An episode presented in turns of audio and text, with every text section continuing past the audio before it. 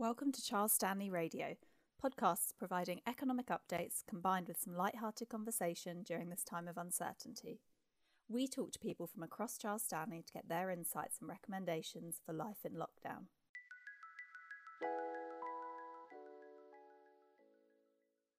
Good afternoon, guests and speakers.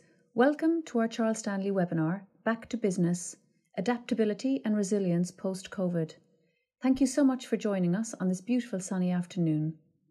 Our two speakers will each speak for 15 to 20 minutes, and we will then have some time in the final 15 minutes for your questions. I am now delighted to introduce our two speakers.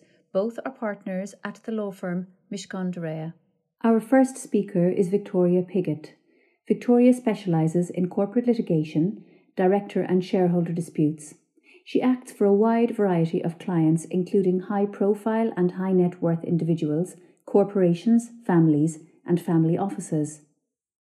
Our second speaker is David Cummings. David advises on all aspects of employment law, both from the employer as well as the employee perspective, including senior executives and high net worth individuals. He works across multiple sectors, but particularly in the arena of financial services. Let's now hand over to the experts. Welcome, Victoria. Thank you. Good afternoon, everybody. I'm going to talk about three main aspects. The first being a very brief summary of directors' duties, which I'm sure you probably all know. Then move on to talk about the impact of COVID and changing considerations for directors. And finish with a look forward, um, how duties might change and the trend towards ESG. So, a summary of duties for a director.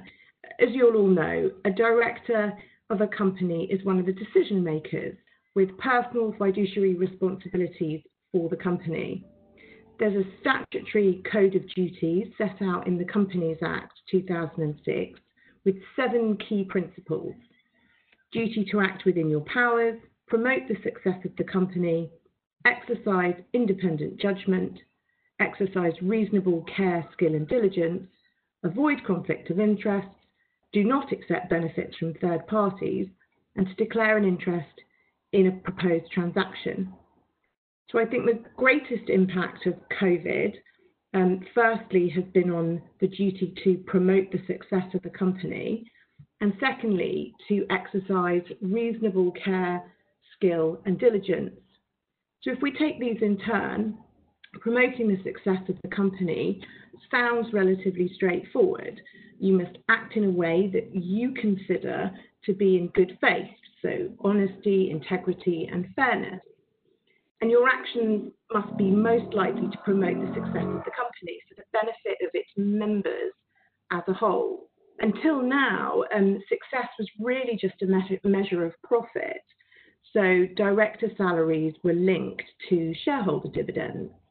The second duty, um, a director must exercise reasonable care, skill, and diligence. Now, again, this seems relatively straightforward and it's subjective. So, if you're an accountant and you're expected to behave in a way that could be reasonably expected of an accountant sitting on the board, and your decisions will be judged by the general knowledge and skill that other accountants might have applied to the issues being raised. So far, so simple. Ensure the company makes a profit and behave in a way that is reasonable to your skill set. But the question here is what happens when the global pandemic hits and no one has experienced anything like it before? Very few of us have heard, had heard of the phrase lockdown or self isolate or furlough before March this year. And even those of us who've experienced of previous recessions will remember that there is a slight warning. Um, you can often see them coming.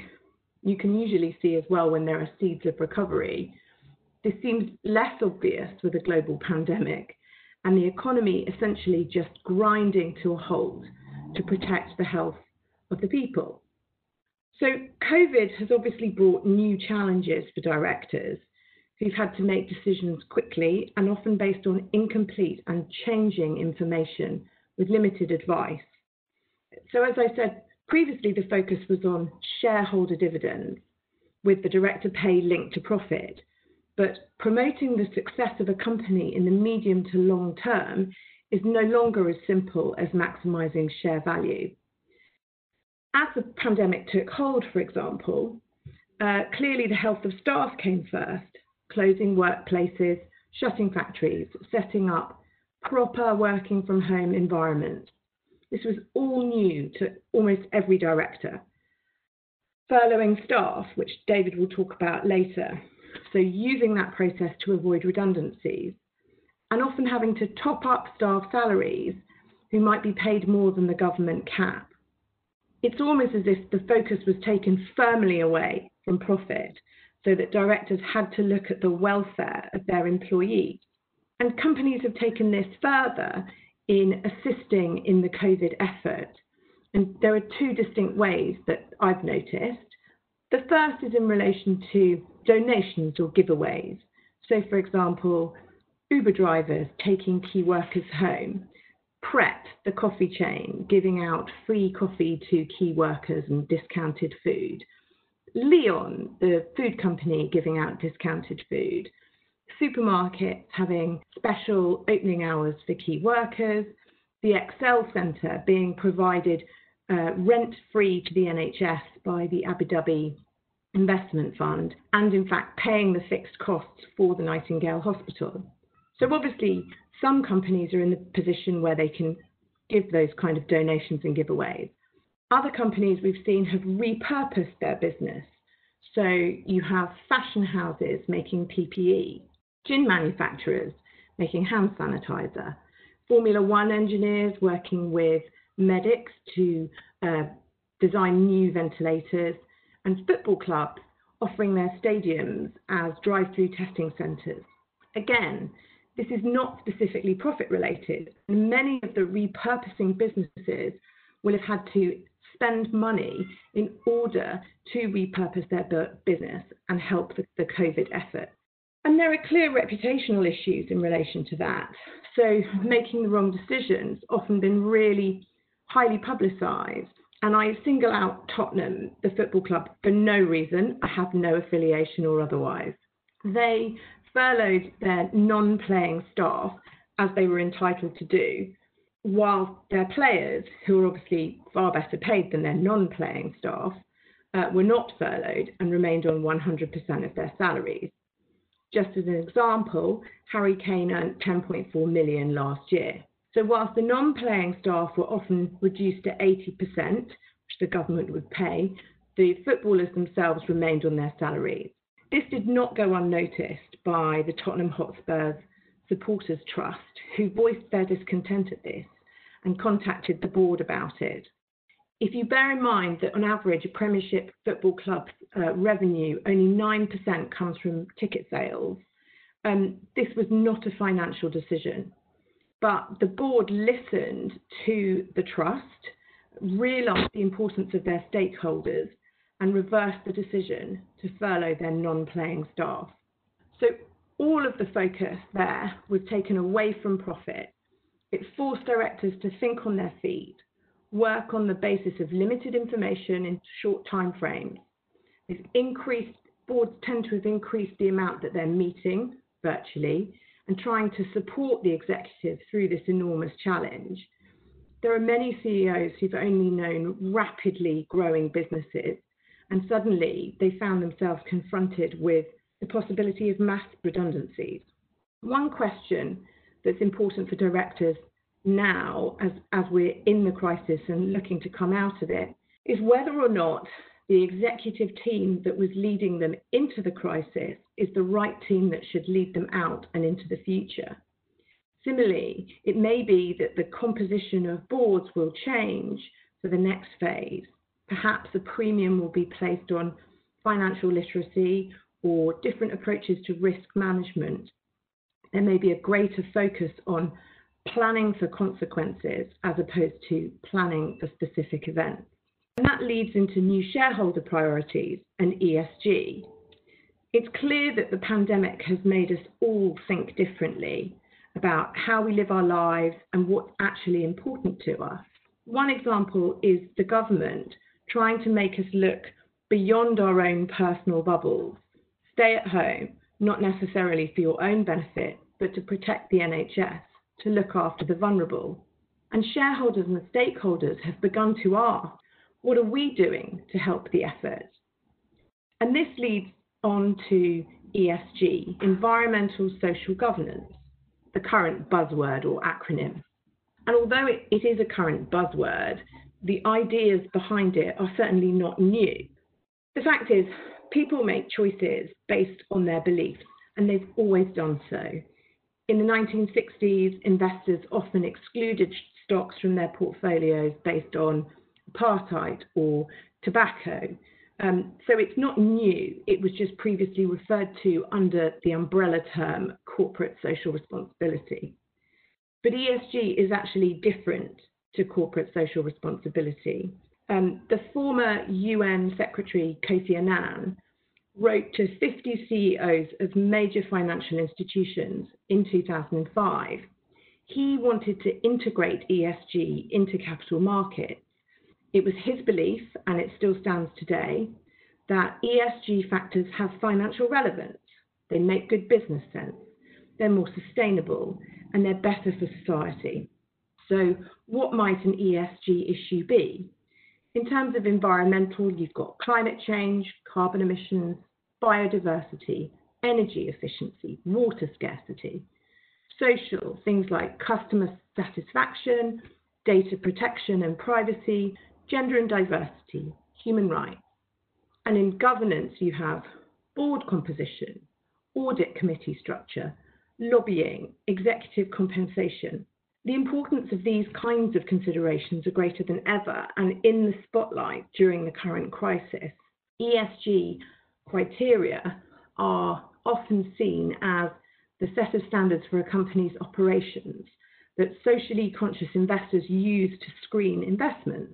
So, younger invest investors, stakeholders in particular, have shown an interest in putting their money where their values are, both in relation to investments they might make, but also where they might take their employment opportunities. A global study of over a thousand millennials um, conducted by the De Vere Group found that 77% consider ESG concerns as more important when considering returns. Similarly, a recent survey of 1,000 employees in the US found that 40% of millennials had chosen employment in the past because the company they chose performed better on sustainability. So, if a business is looking to its mid to long term future and who its employees might be, it needs to consider these to attract the right kind of future employee. Even before COVID, there was a push towards uh, companies adopting what's called a B Corp framework. This is essentially where a company signs up to be a B Corp. In order to do so, you have to change your articles of association. So you change section 172 of your articles, which is the duty to promote the success of the company, which is no longer entirely focused on profit. And a B Corp company is assessed every three years uh, on criteria such as governance, workers, communication. Essentially, it's a benchmarking tool against peers. So companies are keen to obtain and publicize their B Corp status.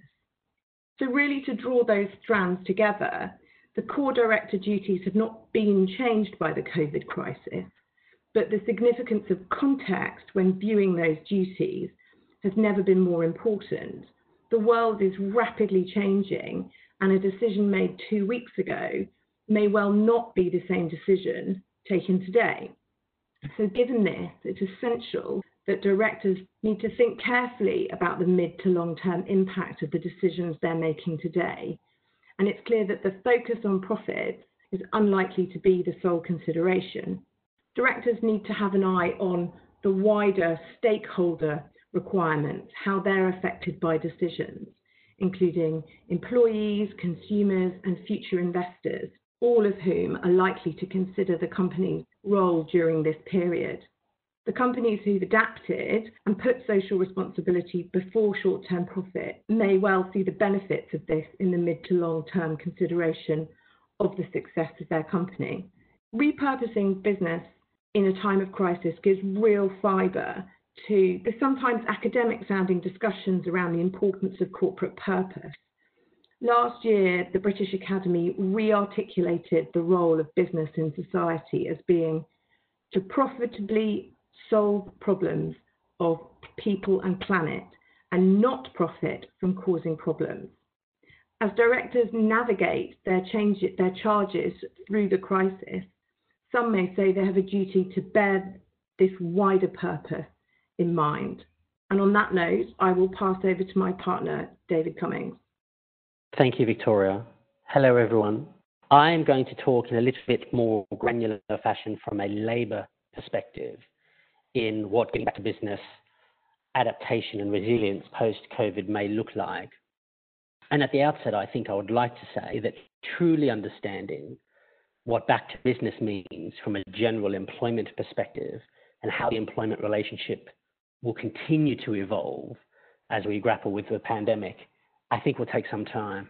I think there's going to be a lot of trial and error, uh, and in my view, some litigation really testing the edges and the foundations of employment law and the employment relationship as we move through the next phase of the pandemic, as we work to unlock lockdown, businesses try to get back up and running, all in the context of what I think will be an inevitable rationalization in the labour market that will come with the tapering and eventual ending of the government support schemes.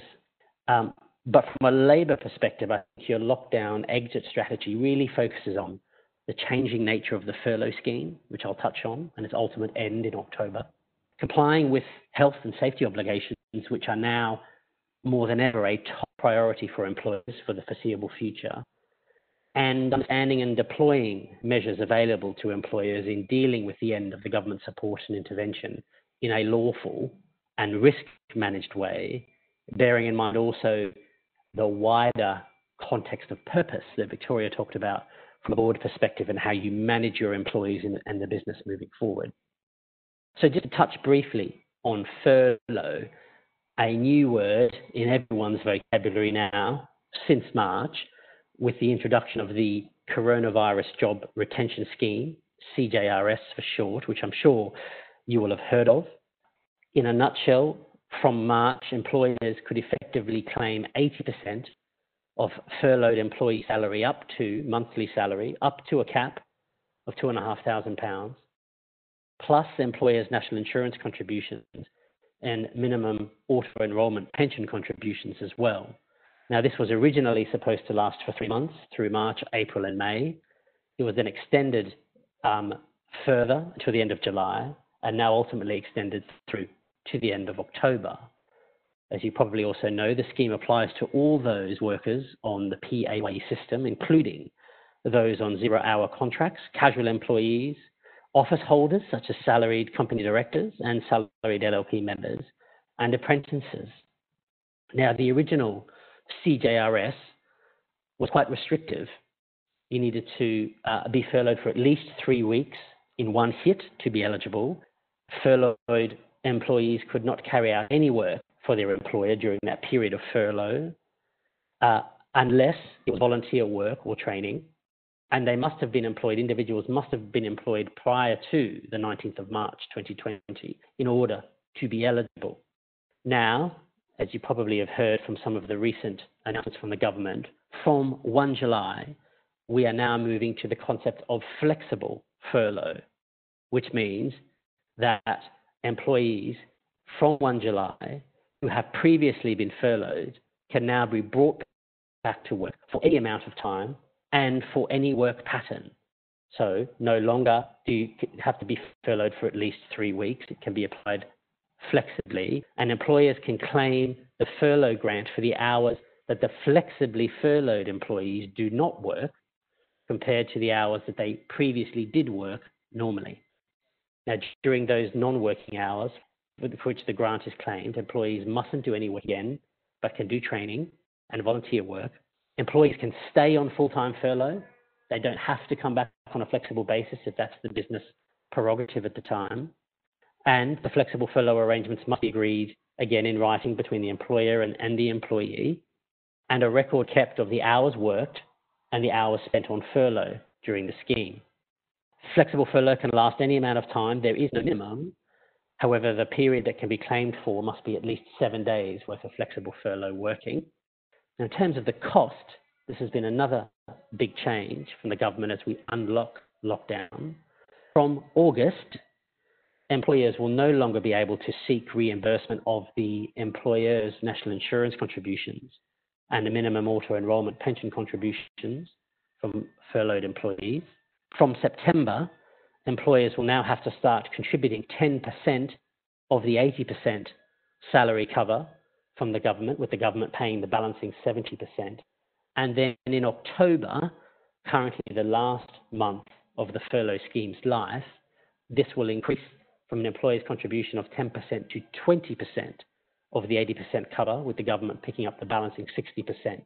And at the moment, the scheme will then close for good on the 31st of October 2020, when no reimbursement of employee salaries will be available from the government thereafter.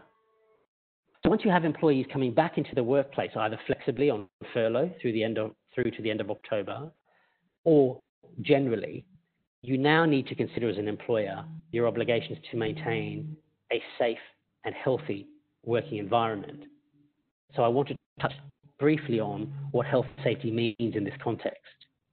So every employer has a non-delegable duty at law to maintain a health and safe working environment. Importantly, employees also have duties to contribute towards and maintain such a health and safe working environment.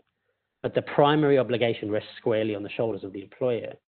What that means in the context of making your workplace COVID secure, which is another buzzword, buzz phrase we've been hearing about lately, is no doubt challenging in practice and has an, a range of complicating factors, not only in respect of people's physical presence in the workplace, but the equipment they use, how they interact socially and communally in the workplace, and even how they commute to and from work. Now, helpfully for employers of all sizes, the government has set out some comprehensive guidance, including five practical steps for businesses preparing for staff to return to work, including work from home where possible, carrying out COVID 19 risk assessments in consultation with workers or trade unions, redesigning workplaces to maintain social distancing and enhance cleaning processes across the business.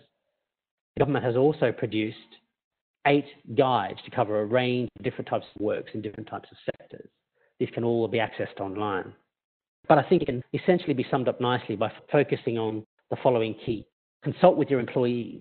Be very clear with them about assessing the risk on what you are going to do.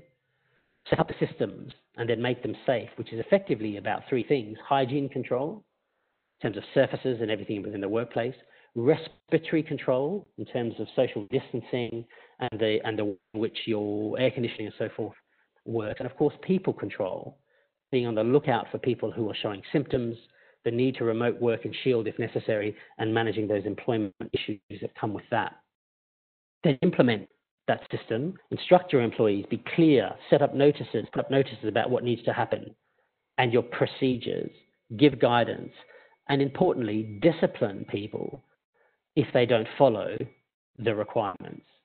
You know, employers need to take their time, plan, consult, don't rush, initially test your return to work and health and safety mechanisms with a few members of staff or a control set of employees to understand pinch points before everyone is welcomed back on mass and therefore you have a good understanding of how it's going to work in practice. You need to be very mindful as employers of how you deal with workers in this context. There will be real fear from employees of exposing themselves or others to harm, particularly if they or members of their family or circle fall within the clinically vulnerable or extremely clinical vulnerable categories. And there will be significant legal issues there to navigate if you get the management of those individuals wrong. But it's fair to say it certainly won't be a one size fits all approach and it will be very fact and circumstance specific. So that's, in a nutshell, some of the key health and safety issues and practical measures which will be key in unlocking lockdown and an exit strategy, bringing people back to work. But then we face life post at the end of October, where there is no CJRS, there is no more government support for employee salaries, and what happens in very challenging business circumstances through at least Q3 and Q4 and into next year. Now, as Victoria said, this is where directors and boards really need to think about taking a medium and potentially longer term view on how to manage their employee population in the workforce. There is inevitably the risk of rushing to consider that cuts need to be made to staff swiftly and deeply, immediately, in the event of cash flow or pipeline issues in respect of employee costs, which of course is one of our biggest fixed costs as a business. But I would just push employers of all sizes not to rush to that option as the only option, because quite often it may do more harm than good in the immediate and longer term, and in, um, in terms of job losses and the loss of talent in the business. There may be other avenues that you can use. For example, changing terms and conditions of employment temporarily, at least, to reduce cost base for a period of time. That could be employees working less days a week, moving to part time, taking temporary reductions in salary, agreeing to defer annual bonuses, at least for this year, to allow the business and the balance and the cash book to, to rebalance.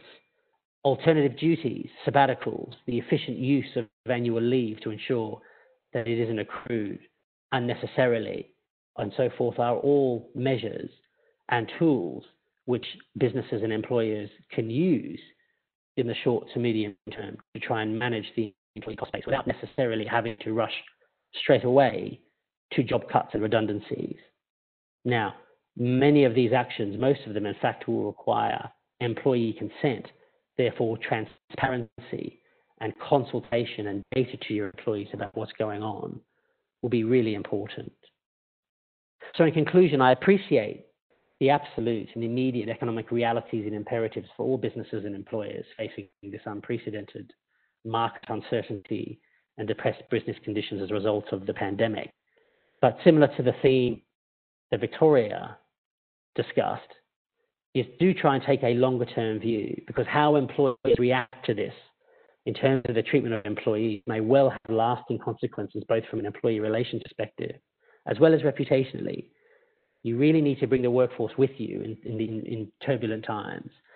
And from my experience, good and effective leadership in this context, from an employee relations perspective, is openness, transparency, data as to the impact on the business, what needs to happen, and consulting with your employees then to try and steer the ship through what is uh, some troubling times with minimum long-term damage as possible sustained.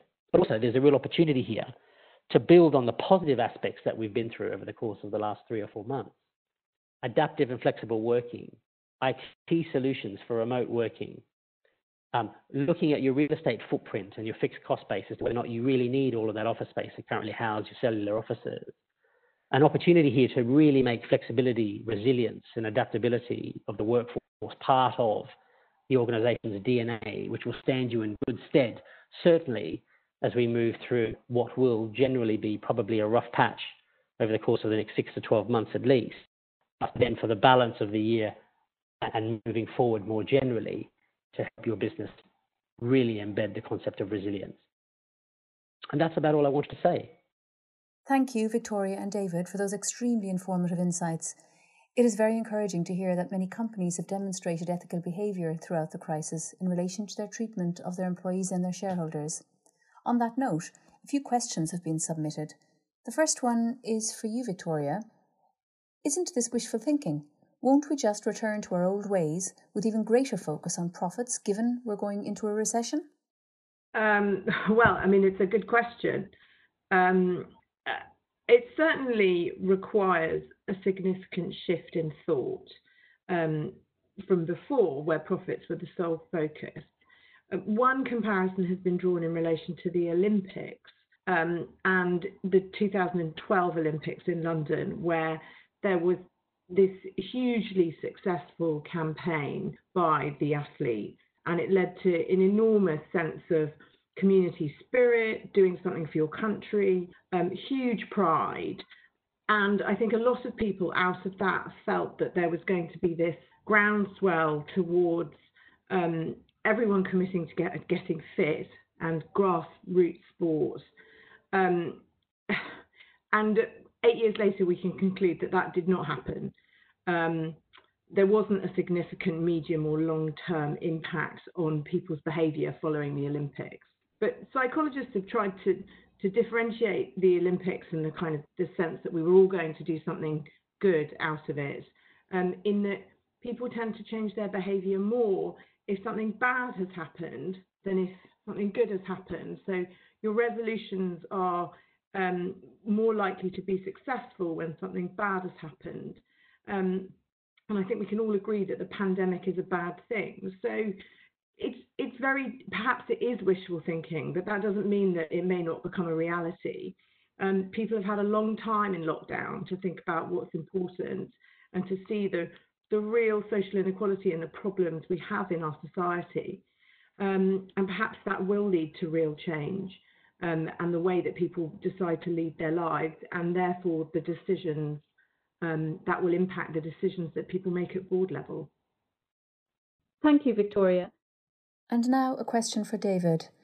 The return to work physically is obviously going to be challenging in practice, but can an employer discipline an employee who simply refuses to return to work, even if the employer thinks it has done all it can to make the workplace COVID secure?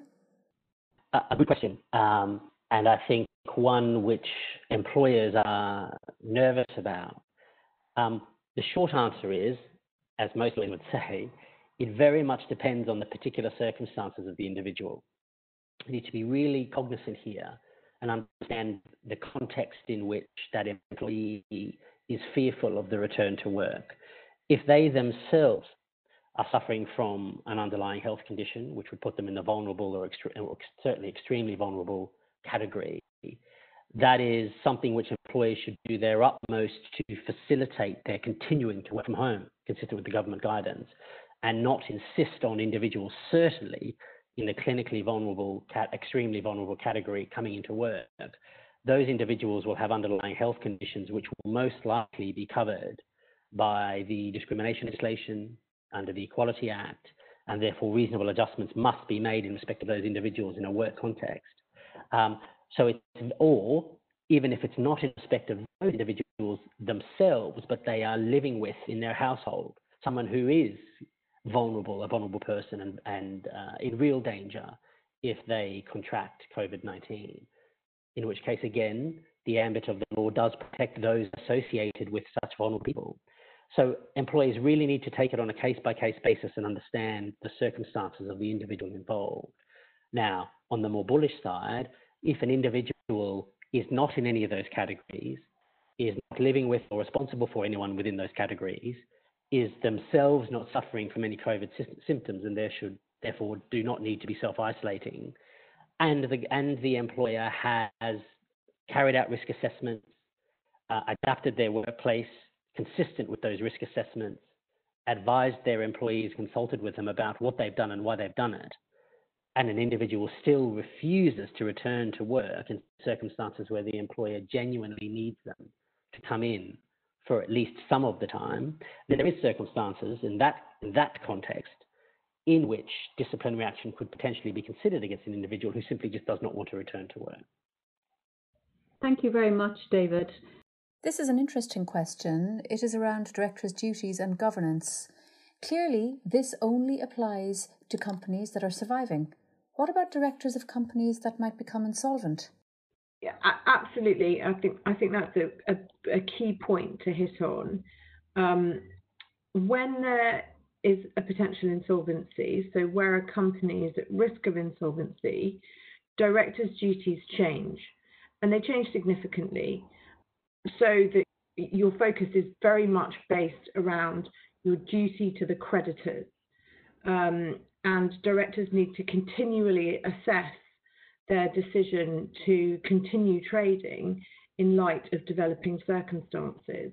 You have to avoid incurring further credit.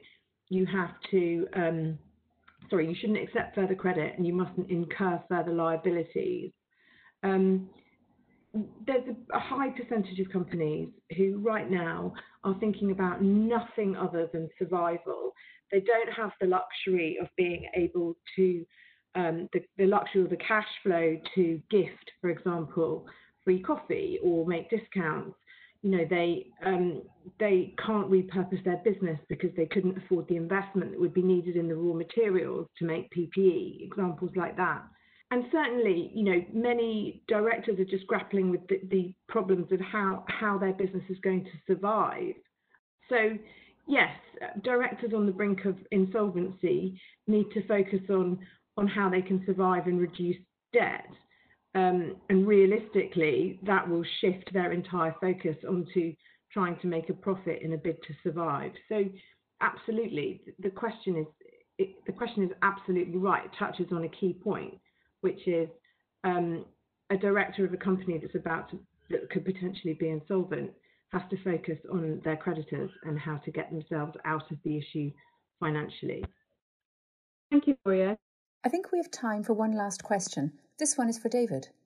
The furlough scheme has obviously been a big help for employers to save jobs, at least for now. Given the purpose of furlough is to try and avoid immediate job losses, is there a legal obligation on employers to furlough people instead of making them redundant?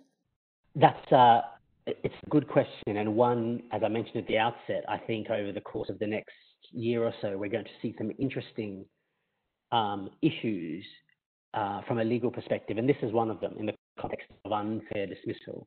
There is a mechanism here, at least until the end of October, which allows and has been specifically introduced by the government to avoid redundancies. However, there is no legal obligation on employers to use that mechanism. It is effectively a reimbursement mechanism, mechanism which is the cho- choice of the employer to use or otherwise. There is no nothing preventing an employer making redundancies while the furlough scheme is in place. Now, the reputational aspects of doing so, uh, both widely in the market as well as from your employee population, could be quite severe if you if employers don't at least utilize the CJRS furlough before rushing to make job cuts in the circumstances. Um, I think will be quite severe. Um, however, um, once that government retention, uh, government job retention scheme ends in October, there is bound to be issues of rationalisation and, and job cutting across the board. Hopefully, in a sensibly last resort type way, considered by employers. And one of the big aspects will be for those who were dismissed while the CJRS was in place that if they bring a claim to challenge that dismissal, whether or not, as a matter of general fairness, which lies at the heart of unfair dismissal law, a court would consider that an employer not utilising the CJRS, CJRS when it could have fundamentally undermines what would otherwise be a fair redundancy based decision.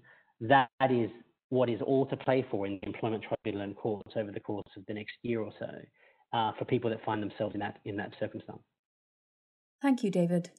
We are now approaching the end of the webinar. On behalf of Charles Stanley, I would like to thank Victoria and David for their excellent presentations, but most of all, I would like to sincerely thank you, our guests, for joining us today. I do hope you found it interesting and beneficial. Goodbye. Thank you for listening to Charles Stanley Radio. I hope you enjoyed this episode and that it offered a small escape from life under lockdown. Please subscribe to be kept up to date with our latest releases. If you have any questions or comments about the content covered in today's episode, or any questions you'd like us to address in future episodes, then please do email these to events at charles-stanley.co.uk. Once again, thank you for listening, and as always, stay safe.